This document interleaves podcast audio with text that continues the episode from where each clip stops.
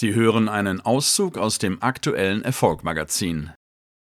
Für sie ist Verkauf nicht nur der Prozess, Produkte oder Dienstleistungen zu vermarkten. Sie definieren Verkauf sehr viel umfassender.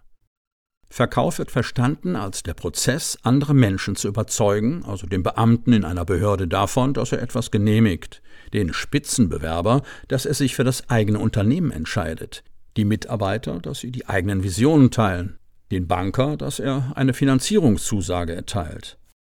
Alles ist Verkauf, erklärte einer der Interviewpartner.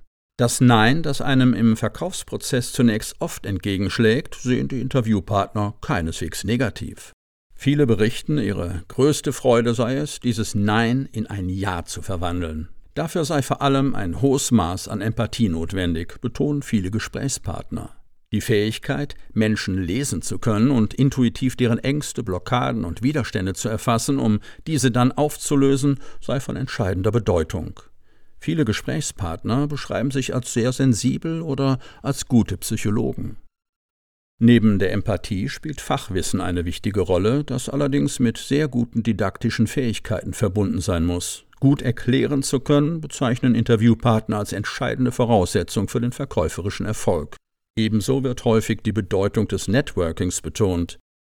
Interviewpartner berichten, wie sie mit großem Fleiß, Ausdauer und Zielstrebigkeit Netzwerke aufgebaut haben, die überhaupt erst die Basis für ihren finanziellen Erfolg waren.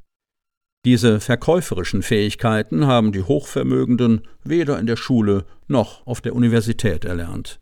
Die Interviews zeigten, dass die meisten Menschen, die später sehr reich wurden, schon in ihrer frühen Jugend Verkauf gelernt hatten. Neben der Schule oder der Universität verdienten sie ihr erstes Geld nicht als Hilfskräfte, die für einen Stundenlohn arbeiteten, sondern im Vertrieb. Hier erwarben sie die verkäuferischen Erfahrungen, die ihnen später halfen, so reich zu werden.